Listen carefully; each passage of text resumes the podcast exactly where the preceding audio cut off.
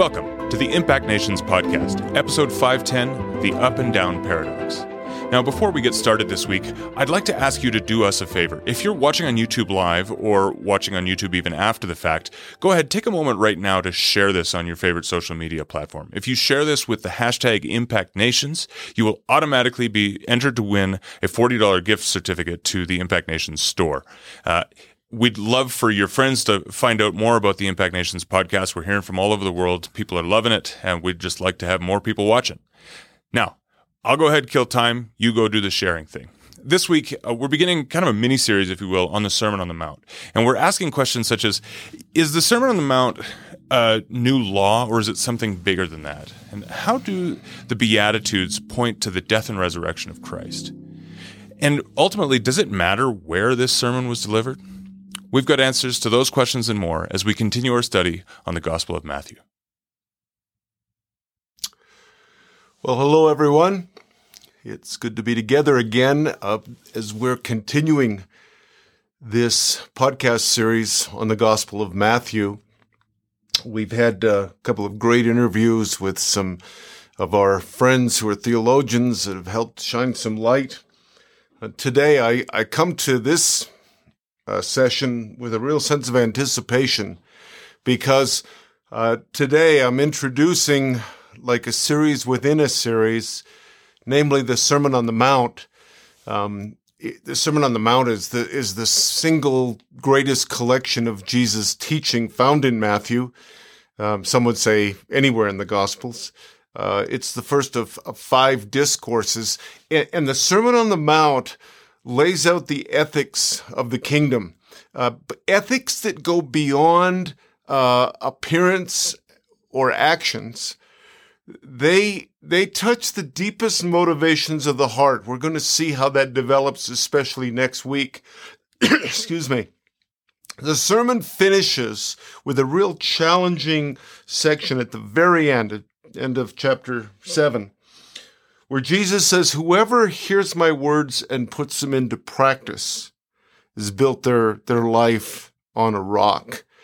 Um, yet, Jesus' words in the Sermon on the Mount can seem uh, so demanding that, that over the last 150 years or so, there has been uh, the rise of a number of interpretations of the sermon which turn away from a literal obedience. I've told you before, Matthew is the most ethical of the four gospels. And, one of the, the strong themes running through this gospel is what does it mean to be a disciple? And for Matthew, uh, discipleship and obedience are inseparable. So let's really quickly look at, at some of these different interpretations or approaches to the Sermon on the Mount. Some of them you may be familiar with, maybe even from your own church tradition. Uh, the first one is that the the uh, ethical demands of the sermon are are impossibly high and meant to be impossibly high. They're supposed to drive us back to the grace of God by showing us uh, our inability to live by Jesus' standards as we're going to see, I think that this interpretation really puts the emphasis once again on a, on a personal, almost a private individual piety and does not consider, uh, consider the church at large. A second interpretation that really uh, rose up in the last part of the 19th century and probably the first 40 years of the 20th century and is still going in some streams says that the the sermon gives us uh, uh, guidelines for for living. That that if we would only follow them, if society would follow them, there'd be kind of a utopian existence of peace and prosperity. And this was a really strong thing. And then along came World War One, and in case the church didn't get it, along came World War Two. A third major approach to interpreting the sermon is is a what's called a dispensational interpretation. And really what they're saying is well Jesus was describing the way it's going to be in the future. Some said during a, a thousand year reign some said after the reign. But the point is it's it's his second coming and it wasn't meant th- this sermon wasn't meant to be experienced in this present fallen world. There's another view that some of us were influenced by uh, in my early days, which essentially presented the sermon as a new law. Um, that that in one sense it was like the Old Testament Torah because it, it was meant to push us to try harder, to be more diligent, to be more persistent. And, and this approach really, I think, turns gospel into law, and yet it's very prevalent. Um, and, and it overlooks God's supernatural empowerment. I had a pastor who years ago used to put it this way In the Old Testament, uh, there was a command, thou shalt not kill. But because of the grace of God and the empowering of his presence, now that's a promise, thou shalt not kill.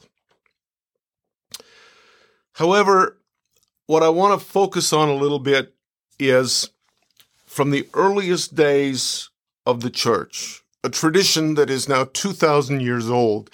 The sermon was seen to be the, the wisdom from God. And it invites all of those who want to follow the Jesus way as his disciples, it invites them to reorient their, their values, their habits, their vision, in fact, their whole lives. Um, but it's a very costly and and if we go deep into this sermon, it's, it's an unsettling shift because it shifts us away from this primal, universal protection of the ego self to the emptying of, uh, of self. It calls us out of a private faith and calls us to bring Christ's rescuing and restoring kingdom to the world. I shared with you a couple of weeks ago that the kingdom is a central theme in Matthew's gospel. So the sermon is not a new law, it's good news. That's what gospel means. It's an invitation into what it means to live in the reality of heaven right now. It is so easy for us as the church to push heaven off uh, to a future time. For some of us, it's even a, a, a, different spatial realm. It's out there. But, but that's not what it's about. The sermon invites us into heaven right now. It invites us into Christ's life within us. Now, Jesus does address externals of, of right action uh, toward the world around us, but he grounds it all upon our interior lives, our relationship with Him. Our hearts have got to change so that our motivations and then our actions can change. Um, it's a very public faith that calls us to, to live out of an interior relationship with Father, Son, and Holy Spirit. And without that interior relationship, no matter how good it looks, ultimately it's it's inauthentic. Jesus addressed with uh, some forcefulness uh, the religious leaders of his day. He, he said, "You hypocrites," which literally means you you play actors. And what he's talking about is is what we can all fall into this this living externally, but not out of out of a place of of uh, authentic relationship. So, with that little bit of an overview, I want to talk about setting because setting is so important in Matthew. Um, let's look at the first two verses of Matthew chapter 5. When Jesus saw the crowds, he went up uh, the mountain, and after he sat down, his disciples came to him, and then he began to speak and he taught them. We've talked earlier, and if you want uh, if you're new to this series, you can go to to the first two weeks as I was laying a foundation, but we've talked about what's called the, the historical critical method. And, uh, it's the, it became the predominant method of, of reading and interpreting scripture, especially among evangelicals. And it was highly influenced by the Enlightenment, um, of the, uh, 18th century. Uh, the, the historical critical method, uh, is based on the materialism of the enlightenment that what is real is what you can see. And so it, this this view of scripture uh, tends to downplay the supernatural. In some cases it excludes it by saying that doesn't happen anymore. So the the historical critical method couldn't read the bible as as a revealing of the mystery of the Lord, the, the transcendence of the Lord. Instead, it, it became propositional truth. This is how God is. If we do this, this is what God does. I used to hear all the time God cannot violate his own word. Um, he is so far beyond even our Bibles, although our Bibles are his wonderful gift to us. But folks, they're not an owner's manual. They're not, oh, well, if you do this, then this will happen. They, they're a love letter from Father, Son, and Holy Spirit. And it is almost impossible for me to overestimate the influence of, of the 19th century of, of the, this historical critical method. We're so used to looking at the Bible that way uh, that we forget that the, the Bible's not two dimensional, as I've said many times, that, that, that the words of the Bible have a life beyond their original meaning. You know, since the beginning of the church, the church fathers have insisted that there were multiple depths of meaning to be found in every verse. And, and so for the, for the church, Matthew's gospel was not merely a historical narrative. Every part of it, every word, every phrase, uh, was about his revelation of himself. Every verse was a part of God's intention to disclose his purposes to his children. And therefore, the church fathers approached each text with the certainty of finding a great deal of God's revelation in them that, that the fathers recognized the layers of meaning that were in every verse and therefore recognized our part in this of, of being like miners that were, were digging for gold. And, and that, uh, for example, Origen, church father from the uh, late 200s, he insisted uh, mid 200s, he insisted that until we see these, begin to see these layers of meaning that are in the scripture, Holy Spirit breathed into the scriptures, until we begin to see those, we haven't even begun to understand that verse or passage. And this is such a contrast to what most of us have been exposed to. Um, this historical critical method of, well, this is what it means you may recall that I said one of the reasons why we're studying Matthew's gospel is that together I want us to learn how to read scripture in such a way as to find the depths of meaning that are waiting for us. Now, Matthew, like all of the gospels, is so carefully constructed. The more I have studied this book, especially over this past year, the more I've been amazed at, at how brilliantly, but intentionally he put it together. He's not just telling a narrative story. He's telling it in such a way as to reveal great significance. So, you know, excuse me, um, in compiling each of the gospels, every gospel writer had to be selective because, of course, as John says in chapter 21, the whole world wouldn't contain everything that Jesus said and did. So they were leaning upon the Holy Spirit, each one of them, for what they should include. And so because of that, it's really important for us to notice the details. Again, I don't want to keep beating this thing, but, but we've really learned that when we understand it in quotations, then we can move on. Whereas instead there, there's a depth that will go on and on and on. So I want to review something that I shared the first session and, uh, uh, Brad Jersak shared with us in more depth the second, that when when we're reading the scripture, we open up the scripture. The first level is the literal meaning. Now, now by literal, what we mean is what is the truth that Matthew is trying to convey in this passage or this verse? And after we wrestle with that and, and look into that, then we go to the second meaning, which is the moral reading. So first there's a literal reading and then a moral reading, which is, uh, how does this reveal the Jesus way of living? How does this reveal how to become more Christ-like?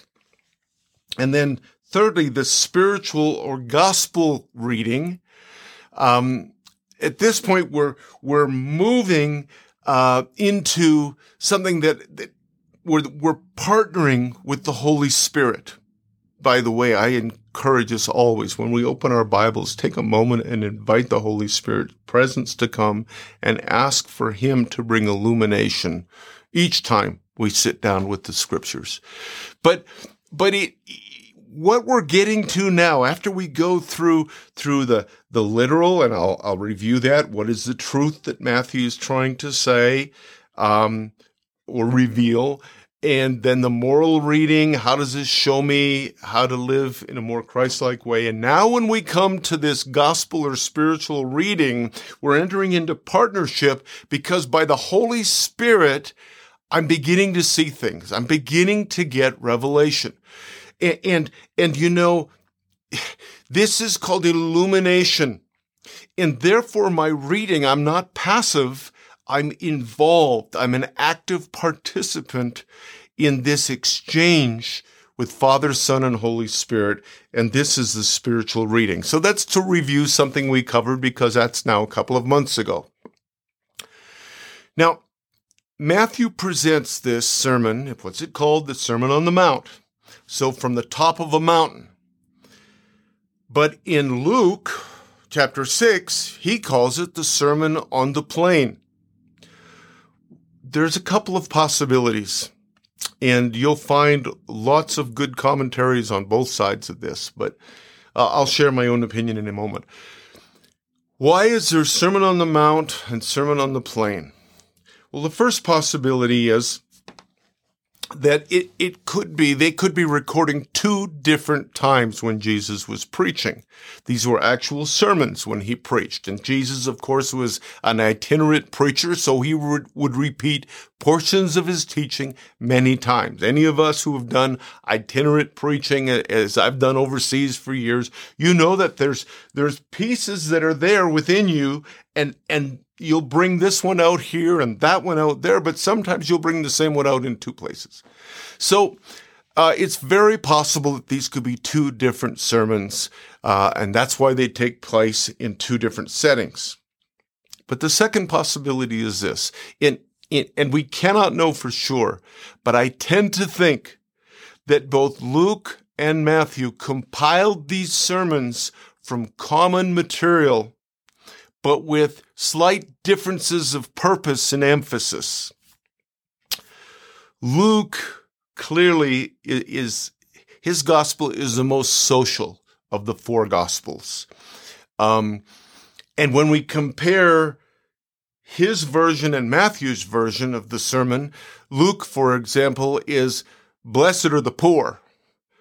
Matthew says, Blessed are the poor in spirit. By the way, that's the only time in the New Testament that phrase appears. Luke says, Blessed are those who hunger now.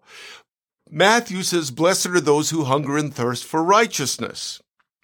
Now, perhaps Luke set this sermon on the plain, literally on a level place, is what the word means, Perhaps he did this to reflect his profoundly inclusive, uh, cultural barrier breaking view of the gospel. After all, he's the physician who traveled with, with uh, Paul and, and they went to the Gentiles. And so the plain, um, this level place where the people are all around, Jesus, for Luke, Jesus taught this in the midst of the people. For Matthew, Jesus is on the mountain and Jesus invites people to follow him. Now, I want to try to touch on something here.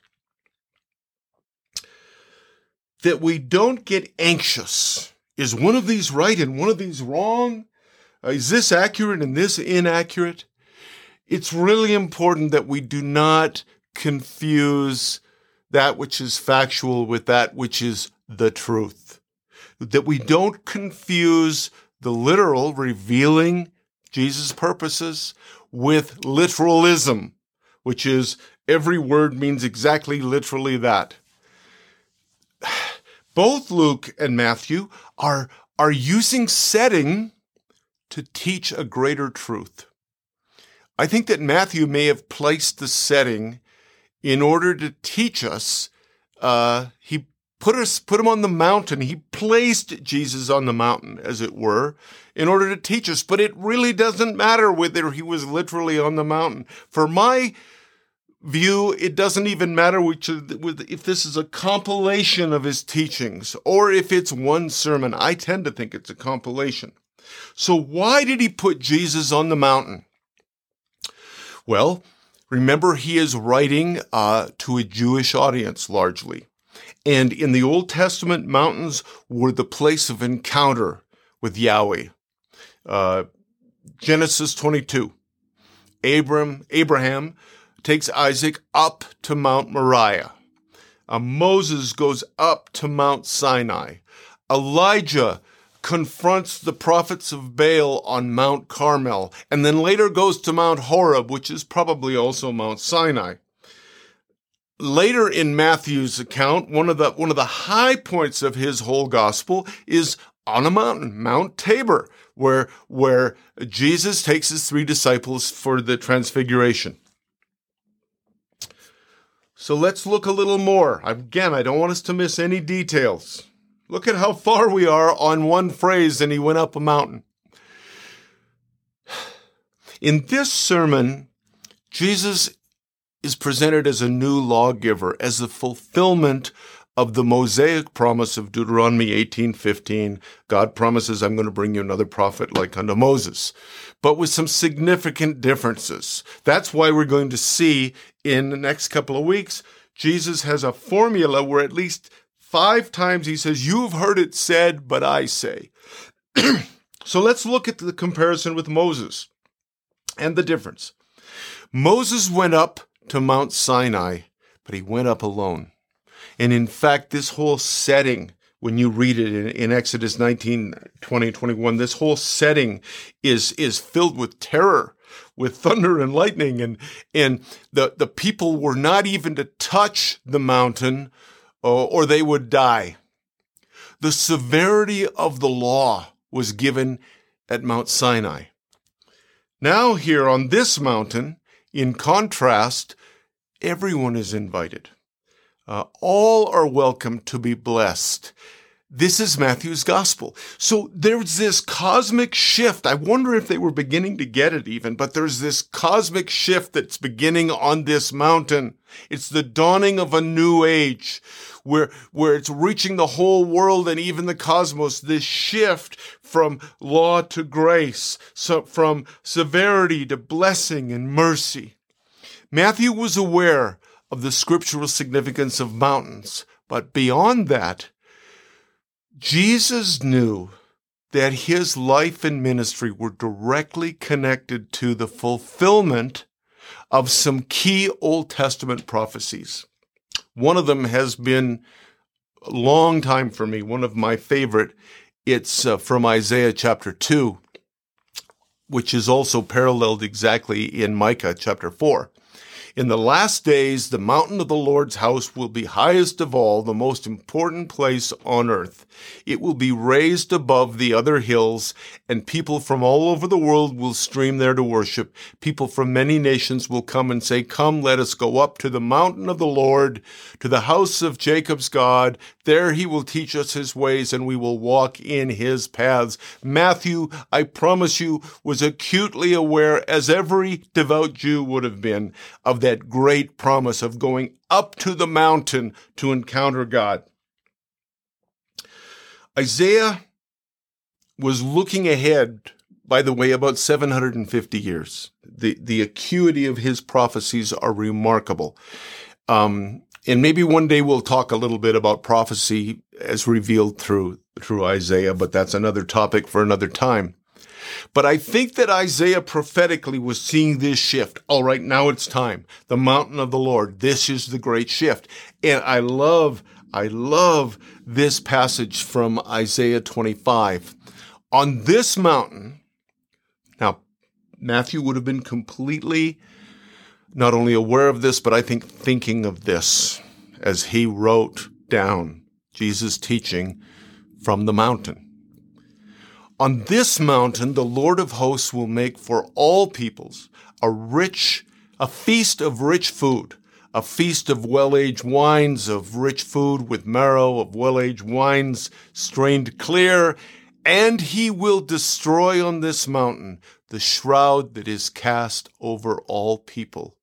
The sheet that is spread over all nations, he will swallow up death forever. Then the Lord will wipe away the tears from all faces and the disgrace of his people. He will take away from all the earth. The Lord has spoken. This passage is like a compression of all that what's going to happen through Matthew's gospel. So he goes up. It's a place of great feasting. Um, on this mountain, um, that's overlooking the Sea of Galilee, Jesus is presenting a banquet for all people. The kingdom of heaven has come. Um, and like a banquet, it's going to fill, it's going to sustain all who come to the table. This theme was so central to Christ, this theme of, of, of the Lamb's Supper, of a great feast. Um, in Revelation, and the angel said to me, Write this down. Blessed are those who are invited to the marriage supper of the Lamb. And he said to me, These are the true words of God. Jesus used this image of the great feast repeatedly in his teaching. He tells a story of a, of a, of man gathering people to a feast in Matthew 22, in Luke 14. Jesus at the, uh, the Last Supper, where he shares the elements of the bread and the wine. Uh, chapter 26, verse 29, he says, I tell you, I will never again drink of this fruit of the vine until the day when I drink it new with you in my Father's kingdom. Folks, all of these things. This is why we want to just be living in the scriptures because the, the, the reservoir of revelation just goes deeper and deeper and wider as, as we become more immersed and saturated by the scripture. Can you see some of these themes as what I'm trying to tell you, giving you an example of reading it at different levels? These words spoken from the mountain begin a journey that's going to culminate three years later at the cross, where he will defeat death and Hades, just like what we saw in this prophecy, that he removes the shroud of death and and uh, the ultimate destiny for all those who respond to his invitation will be he will wipe away every tear from their eyes. There will be no more death or sorrow or crying or pain. All these things are gone forever. That's revelation 21 4 and that's where this journey that begins up the mountain is going. This is a gospel of joy. It's a gospel that will comfort and and ultimately wipe away sorrow. The father saw the spiritual meaning to the mountain let me give you a few examples um, st jerome saw that jesus was bringing people to higher things Remember, he said to Nicodemus, if you can't understand earthly things, how will you understand heavenly things? It's in John 3. Uh, Chromatius, another church father whose writings are so rich, he says this, and I quote, The Lord went up the mountain that he might give the precepts of the heavenly commandments to his disciples, leaving the earthly and seeking the sublime things as though already placed on high. He sees a spiritual meaning to him going up the mountain. He sees, in that sense, leaving the earthly things, seeking the sublime things as though already placed on high. He saw the Beatitudes as prophetic, as, as heaven coming down and touching earth. St. Augustine said this, again I quote, if we ask what the mountain signifies, it is rightly understood to point toward the gospel's higher righteousness. So for him, it's righteousness. For Jerome, it's, it's the connecting of heaven and earth. Through his son, he gave the higher precepts to a people to whom it is fitting to be set free by love. So we, with our 21st century evangelical minds, steeped in the Enlightenment, steeped in the historical critical method, we say, well, which is it? Is it, is it that, that heaven and earth are coming together? Or is it what Augustine says that it's about higher righteousness? The answer is yes. The answer is yes. And more than that besides. So now let's look a little bit at the Beatitudes. Blessed are the poor in spirit, for theirs is the kingdom of heaven. Blessed are those who mourn, for they shall be comforted. Blessed are the meek, for they shall inherit the land. Blessed are those who hunger and thirst for righteousness and justice, they will be filled. Blessed are the merciful, for they shall receive mercy. Blessed are the pure in heart, for they shall see God. Blessed are the peacemakers, for they shall be called the children of God.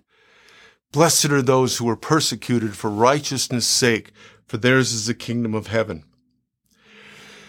I won't be looking today at these eight Beatitudes in any depth. If you want to go deeper into them, and I encourage you to do so, I can offer you two approaches. One, you may want to go back to season four, which the entire season was about the Beatitudes. I think it's maybe 16 or 18 weeks. Or secondly, you could go to uh, the last book most recent book that I've written, which is called The Beatitudes for a Time of Crisis. And I would encourage you to get the book. Um, I think we'll talk a little more later about how to get that, but I would encourage you to get that book if you want my most thorough teaching on the Beatitudes. Um, there's so much to see in each of these eight Beatitudes, and I purposely drew from from contemporary writing, a book published just months ago, last July, all the way back to uh, the end of the first century. I purposely drew from evangelical, mainline, from Catholic, from Orthodox, because we need all of these streams. So that's why I'm not going to, I resisted the temptation. I'm not going to go through these eight, but you can, you can go deeper either through the podcast or through the book. Now, if the if the Sermon on the Mount is is the greatest concentration of Jesus' teaching, and I think clearly it is, then the Beatitudes are the core or the nucleus of that teaching. Um, they reflect the inner reality of how God sees me. Those of you who were watching a couple of weeks ago, our friend Cherith Nordling, she said the Father sees you and I through the perfected, finished work of Jesus. Um, another way of saying it is he sees us from the other side of the cross. So the Beatitudes bring this, this reflection of the inner reality of God sees us, how he sees us. But secondly, they provide a litmus test. They provide a, a standard that continually makes room for the Holy Spirit in my heart. Um, the Beatitudes help me to understand my surroundings and others excuse me, from God's perspective. Now I want to I want to focus on I think four words today. The first is blessing. This is why they're called the Beatitudes, the blessings. Now, as is often the case, English has not got the the richness of meaning of nuance that Greek has, Makarios. Um, in the 17th century, the writers of the King James Version chose the word blessed, blessed are the poor, uh, which meant something consecrated to God. Um, and the word Makarios, blessed, can mean fortunate, well off, favored, blissful. Uh, one of the weaker translations is happy, because I think that the the connotations of Makarios go much deeper than the emotion of happiness. In the early church, blessed or Makarios evolved into a meaning of ultimate joy of sharing in the life of God. And they said there was no higher gift than to be blessed. Um, that within this context, to be blessed means to participate in the life of the Trinity. I've taught about that before. Um, perichoresis is the word. It's this divine dance between Father, Son, and Holy Spirit. It's the eternal, joyful, other-centered dance that's always taking place within the Trinity. The early church understood that blessing was about our invitation to share in this divine dance, to share in God's immortality, but to share in his divine life, this perichoresis right now. Jesus does not put blessings in the future. Uh, in each beatitude, he says, Blessed are. He's not telling his disciples, just hang in there. He's declaring to them that in spite of how the world may seem to them, even in spite of how they're feeling, in spite of persecution and difficulties, he's saying you are blessed right now. The second word I want to look at might surprise you. It's the word ladder. Um, the Beatitudes are not requirements for blessing. They're an invitation, an invitation based upon reality from Christ's eternal perspective. But they invite us to come, to use C.S. Lewis's term, uh, further in and further up. Uh, of a number of the early church fathers used the image of a ladder to describe this beatitude journey. They insisted that the order in which Jesus presented the Beatitudes was not arbitrary. Instead, each Beatitude prepared the way for the next Beatitude. Now, it's really, really important we get this. This is not a ladder of merit or achievement or approval. Each beatitude, rather, is an invitation, invitation to a new way of living, both internally and externally, built upon a growing intimacy and identification with this beautiful Jesus. Understanding the Beatitude as rungs, we've got to be careful not to see them as a method or a way by which we can become better disciples. They're not something to which we attain. They are certainly not a way to knowing more about God. They reflect the journey of possessing Him within ourselves. So, let me give you a short example. Again, we're, we're covering a fair bit today, but here's how they're like a ladder, how each beatitude builds upon the one before it. He says, Blessed are the poor in spirit. Uh, this is the first of the beatitudes, Matthew 5 3. I think it's actually the, the key that unlocks all of the Sermon on the Mount. But Blessed are the poor in spirit. And then blessed are those who mourn. And then blessed are the meek or the gentle. It, in fact, it could be the patient or the humble. And then we move into blessed are those who hunger and thirst for righteousness and justice. It's because we move slowly through each one of these that when we get to, for example, this fourth beatitude, we don't fall into anger or frustration or judgment. And when that starts to rise up in us, as we're looking for justice and righteousness, when that begins to rise up, it sends us right back to the first rung. Blessed are the poor in spirit. I talk a lot more about this in the book and in the series. The third word I want to look at is paradox. This is a really important word. One of our sweatshirts says, Embrace the paradox. Why did we put that out there? Because as modern Christians, especially those who are evangelicals, we are really deep down uncomfortable with mystery, with paradox, with, with things that don't seem to fit. Because we tend to see the Bible as propositional truth. This is how God operates. This is how life works. Before the Enlightenment, the church was completely comfortable with, with mystery. That was part of the richness of the gospel. It was okay to simply not know. And they knew that there could be more than one right answer, or there could be no answer at all. But in our world, both as believers and in our culture, we're always looking for certainty. We think certainty brings us security. But what Jesus calls us into is not a life of knowing, of certainty, but of faith. So here's the paradox. Well, there's several, but here's a paradox of the Beatitudes. On the one hand, the Beatitudes invite and lead me up to a higher place in Christ. But at the very same time, they are an invitation to follow Him downward into a deeper place. Jesus said that if anyone would be his disciple, they must take up their cross. In the Beatitudes, he begins to reveal what that means. As I've shared with you before, at the heart of the message of the cross is the word kenosis, emptying. Jesus emptied himself.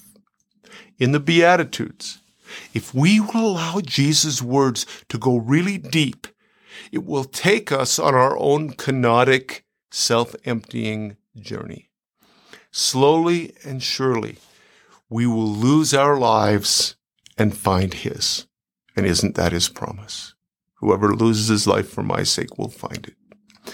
In this beatitude journey, we discover our true self the, the journey upward into Christ's perspective of us takes us downward to our own place of great, almost undefinable need. It takes us to the place of being poor in spirit.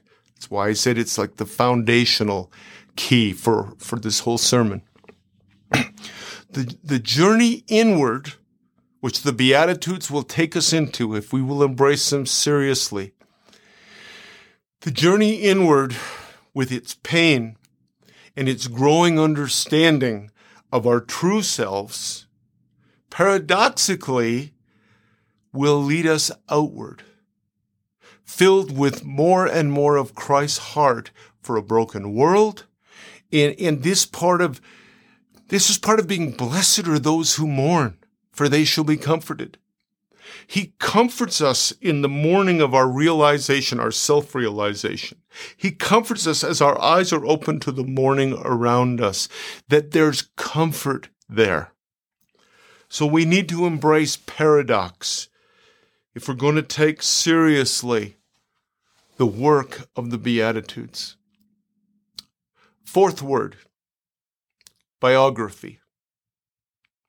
As we allow the Beatitudes to move deeply and slowly in us, we will increasingly enter into what Paul called the mystery of Christ. The Beatitudes reveal Jesus. They've been called the biography of Jesus. The Beatitudes are who he is. Let me just give you a few examples to consider. For each Beatitude is biography. Jesus is the self emptying one, Philippians 2.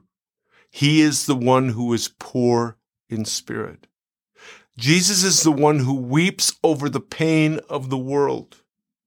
Jesus is the one who came meek and gentle upon a colt. He even said, Learn from me, for I am meek and lowly. Jesus is the one who proclaimed justice to the nations. Jesus is the merciful one. Jesus is the one who, more than anyone who ever lived, was pure in heart. Jesus was the Prince of Peace. Talk about being a peacemaker.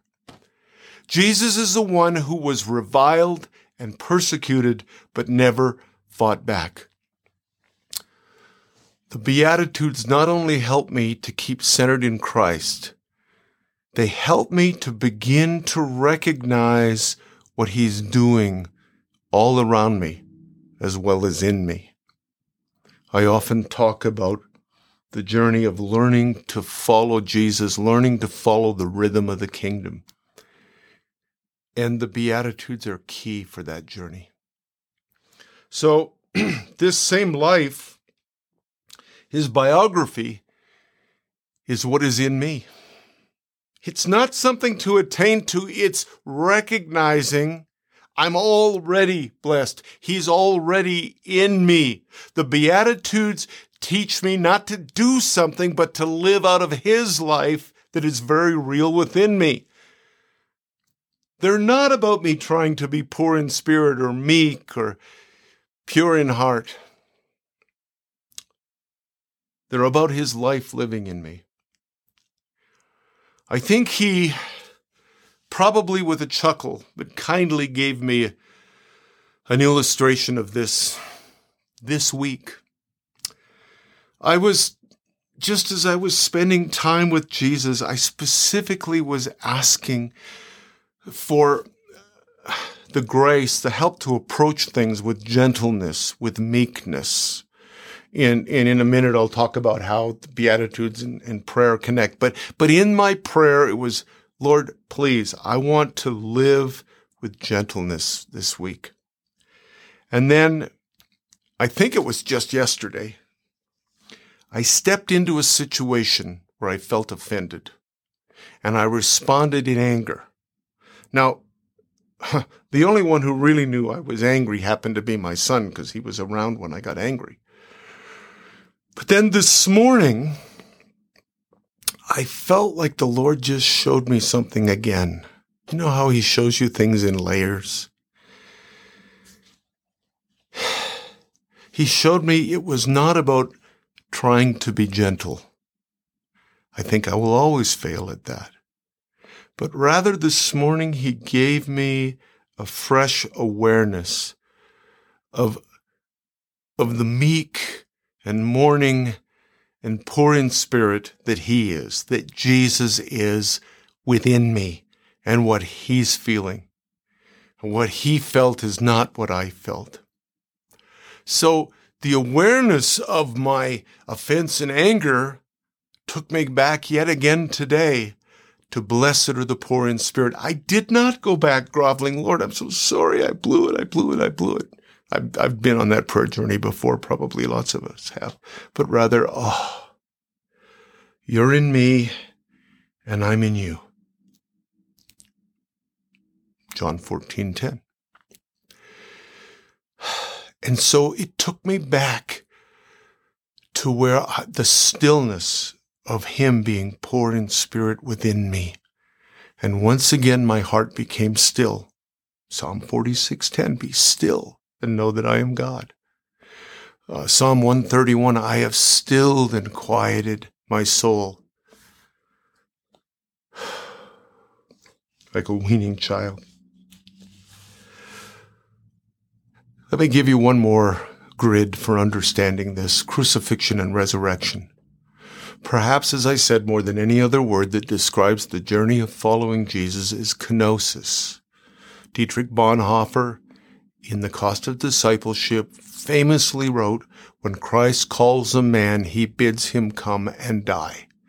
Jesus' most frequent saying was, Whoever seeks to save his life loses it, whoever loses it for my sake finds it. Paul writes of being crucified with Christ, of being buried with him. But it doesn't stop there. It is a call to both crucifixion and resurrection. The Beatitudes are Jesus' daily invitation into this journey. Each beatitude describes both crucifixion and resurrection, death to my ego self and discovering his eternal life within me. I just gave you an example from this week. Excuse me. When when we begin to look at the Beatitudes through this crucifixion and resurrection grid, it brings us into a deep discovery of our true selves. It, brings us to a, a stark honesty, but always covered with this incredible, unwavering love and acceptance and hope. Because here we're back to the paradox. The crucified life is the only way to the resurrected life. The Beatitudes take us to a place of great intimacy with the one who lived and folks who continues to live in me, in you, in this way. So there's crucifixion and resurrection. Blessed are the poor in spirit, theirs is the kingdom.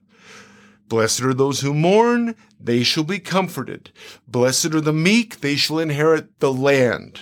Most of your Bibles say the earth, the land, for reasons you can read about, is a, really a better translation.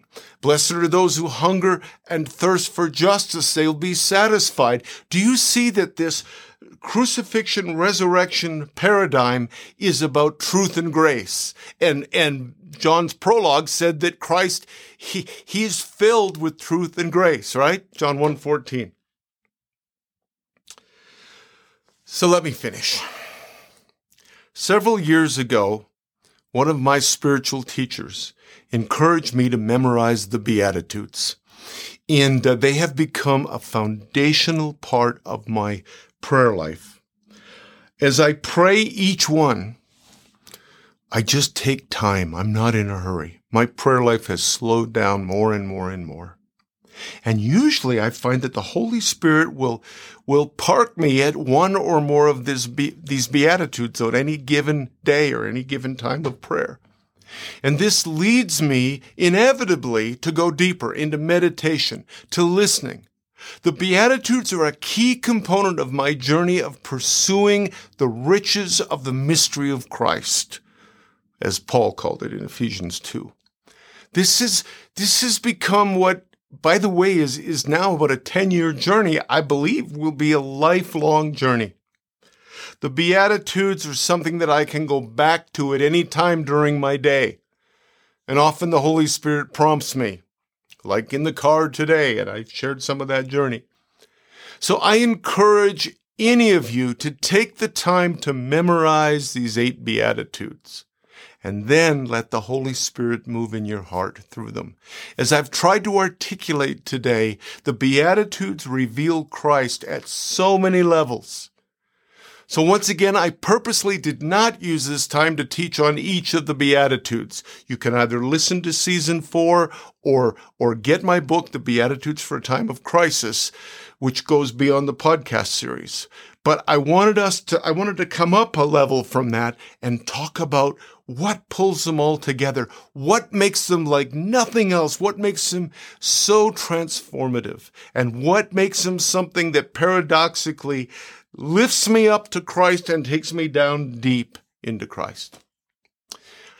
Thanks for listening. In the next few moments, Tim's going to join me and we're going to have a follow up discussion on this introduction to the Sermon on the Mount and the Beatitudes. God bless you.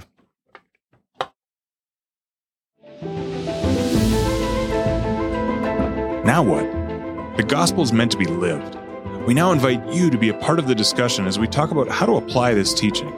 YouTube viewers can use the comments section below. You can also email your questions and comments to podcast at impactnations.com.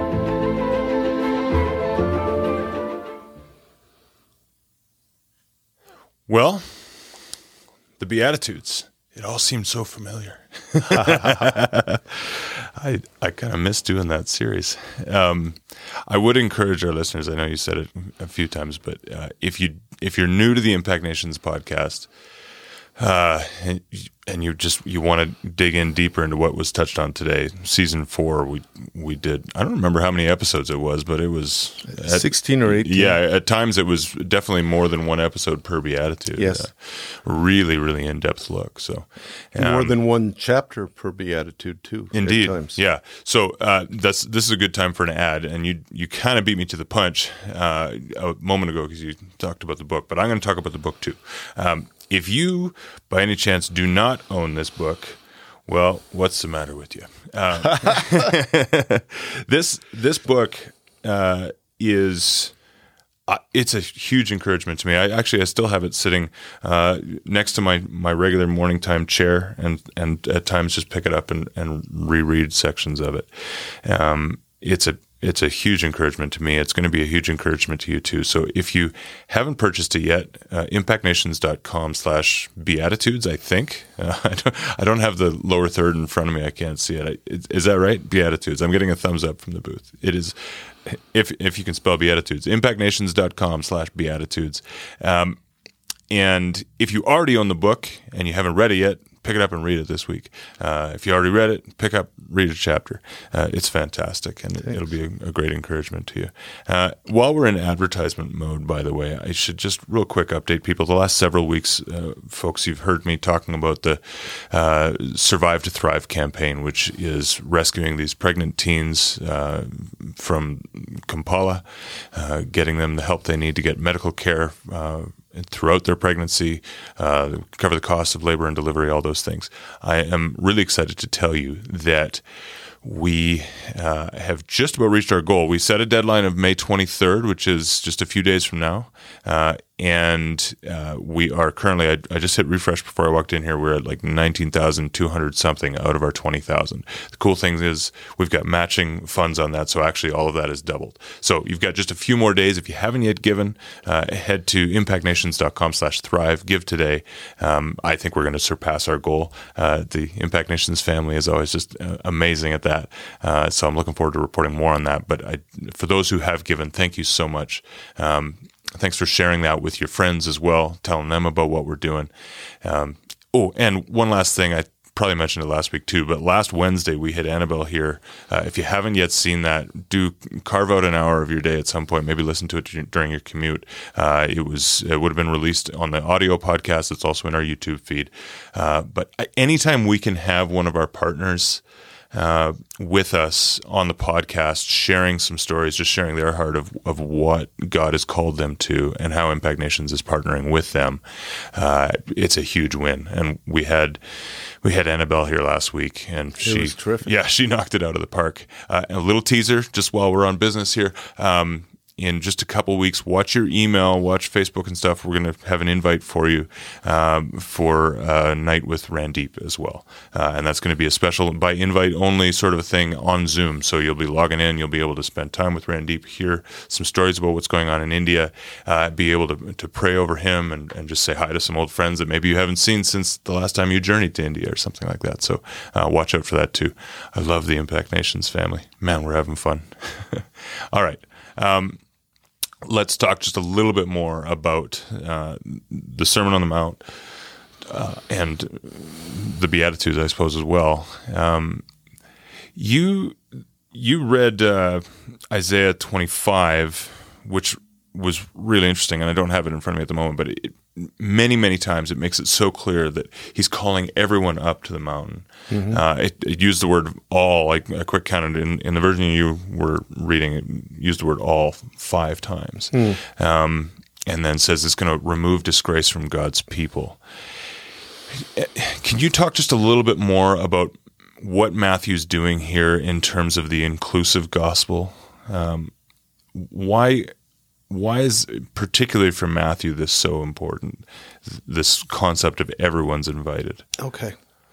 Um, well, it's a growing theme through this gospel. I think that uh, I think one of the most important things to remember is that the Jewish audience would have known these two Isaiah passages. Mm-hmm chapter 2, chapter 25. And that they are they are not just forward looking, but they're like culmination passages, especially 25. And that what I think uh, is implied there is is that some this tectonic shift hmm. has taken place, yeah. and now we're moving toward the end game, as mm-hmm. it were. And um, so that, of course, includes all, but but right there to his Jewish audience, it would be, oh, now it's happening. Yeah. Now it's happening. Hmm. Um, just a, I'm wondering if you can tell us a little bit about a word. You you today, as often you do, you kind of I like to say you geeked out on the church fathers a little bit and read three three uh, quotes from church fathers, two of whom uh, used the word precepts, which precepts is a word that's not used regularly in everyday conversation in English. Uh, and I didn't even notice that two of them used that. yeah, word. and the word precepts um, uh, quite literally would is defined by laws or, or guidelines, rules or guidelines. Guidelines, yeah. Um, and yet, I know that you're challenging us to say, see beyond the, you know, this isn't just a new set of laws that Christ is giving us, but rather an invitation. Yeah. Um, it- why? Why do they talk about heavenly precepts? Okay, heavenly realities, the way heaven works. Yeah. And I think that we're going to see in the rest of the sermon that Jesus is articulating heaven now. This is the way it works. I'm going to talk in a few weeks about forgiveness. Hmm. And we can either see it as a principle, well, we just need to forgive or God won't forgive us, Yeah. Or we can see it as um, Jesus revealing this is the whole movement of God Yeah. is in forgiveness. I use that as, a, as an example. Yeah, good. Um, you you I had started typing out a question and you kind of got there, but maybe we can just revisit it one more time because I think it's really important. The beatitudes in your prayer life. Um, you know, you said we. It's not about just trying to to be more meek. It's not like I just got to try harder to be more Yeah. meek or or poor of spirit or whatever, but rather it's inviting. It, it's stepping into the invitation to to live out His life uh, in us. Yep. How? Give us an example of how you pray through a beatitude. Jeepers. Never the same way twice. but um, let's use the example that I was very self disclosing on Yes. today. I felt like the Holy Spirit a couple of days ago just kind of hovered over blessed are the meek, for they shall inherit the land. And so at one level, I can begin to pray into that, Lord uh, and and you know I can become my prayer life can become a thesaurus. You know, mm-hmm. humble, patient, which is a key part of meekness, etc. And so I can pray that, and that's all good. But there's a sense in which I just settle down and I'm quiet, and I begin to enter into or sense the character of Christ Yeah. in meekness. And what came out of that was not only a desire, but frankly, I, I felt a grace to be operating in gentleness. And then, of course, he brought me back to reality after a couple of days when suddenly, you know, I got offended. Um, but what did that do? Honestly, honestly, it didn't drive me back. Oh, God, I blew it again. I blew it again. Um, I've got that T-shirt. it it w- took me back to how he is and how he not theoretically, but how he is right now, Yeah. and the poor in spirit, the the willing to empty himself, and and it wasn't. I got to just imitate you, although there's certainly imitation in following Jesus, but more. I this is the life. This is my true life, and. Um, is that clear enough? Giving you an example. I think so. Yeah. Um, hey, we're going to wrap up here, folks. But if you're, I know there's several people watching live online right now. I do, we do have uh, the chat available to us here in the studio. So if you guys have questions in the future, be sure to just even type them in during the teaching, uh, even if it's just a comment, uh, things like that. We can, we'd love to discuss your questions, your comments right here in this space at the end of the teaching. Uh, you can even write to us uh, in this moment. We've got them, got the comments live here in front of us. Um, do you want to just tease out a little bit of what's coming in the next few weeks? How many weeks are you going to take on the Sermon on the Mount? You think?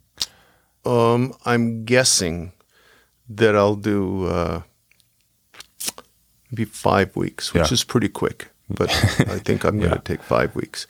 And and what we're going to see is that um, it's really important. Uh, the whole mosaic framework. That's why it took some time on the mountain.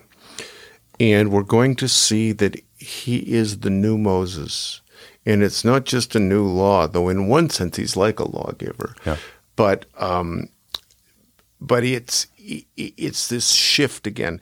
But it becomes very tangible, very tangible. And the very first, pardon me, the thing we're going to deal with next week, two things I think, but but the second one is five seventeen to twenty, which is the much discussed passage I didn't come to abolish but to fulfill the law. Mm-hmm. And uh, there's been books and books and books written on that. I'm going to try and dive into that and, and make it practical and sensical.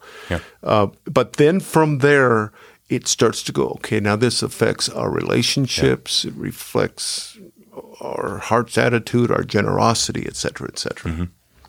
So well, that's where we're going. It's going to be good. Um, I hope you're making notes in your Bible as as we go through this. Uh, I don't know about you. I love I, I do a digital Bible, and I love to a year later or whenever I, I revisit these uh, these books of the Bible to discover rich notes that remind me again. Uh, I would encourage you to do that. Um, folks, we are here every Thursday at 3 p.m. Mountain Daylight Time. Uh, we'd love for you to join us live on YouTube. Uh, if you can't be with us live uh, on a Thursday afternoon, then you can definitely watch again on YouTube uh, anytime after that. Isaiah's got it all organized in a really nice playlist. Of course, if you are a regular listener on the uh, audio podcast, uh, we'd love to hear from you. send us a note, podcast at impactnations.com. We'd love to just hear about how this is encouraging you. we're getting word from really all over the place, uh, from places that we've never been that I don't I don't know how they discovered us, but uh, we're just so glad to have you listening. Uh, we're so so encouraged to hear that uh, this is just um, building you up in your faith. So um, thanks again for for listening. Uh, do us a favor if you are listening on a uh, on the audio podcast, go ahead give us a five star review. Uh, how's that for presumptuous? Give us a five star review in in Apple Podcasts or whatever podcast player you're listening to. That just really helps us again get the word out because. Yeah number of times we've actually heard of people who uh, they were listening to another podcast and it recommended this one as a similar one too. So uh, the more more people, the merrier. As far lots as of ways that we're looking for to to share to get that word. Absolutely, out. Yeah.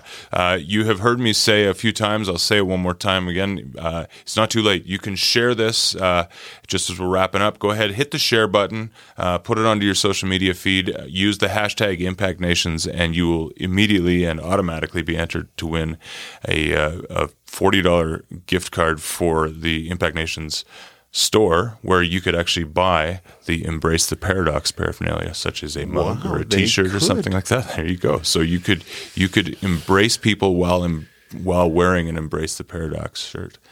Um, wow, that might be too too meta. I'm not sure.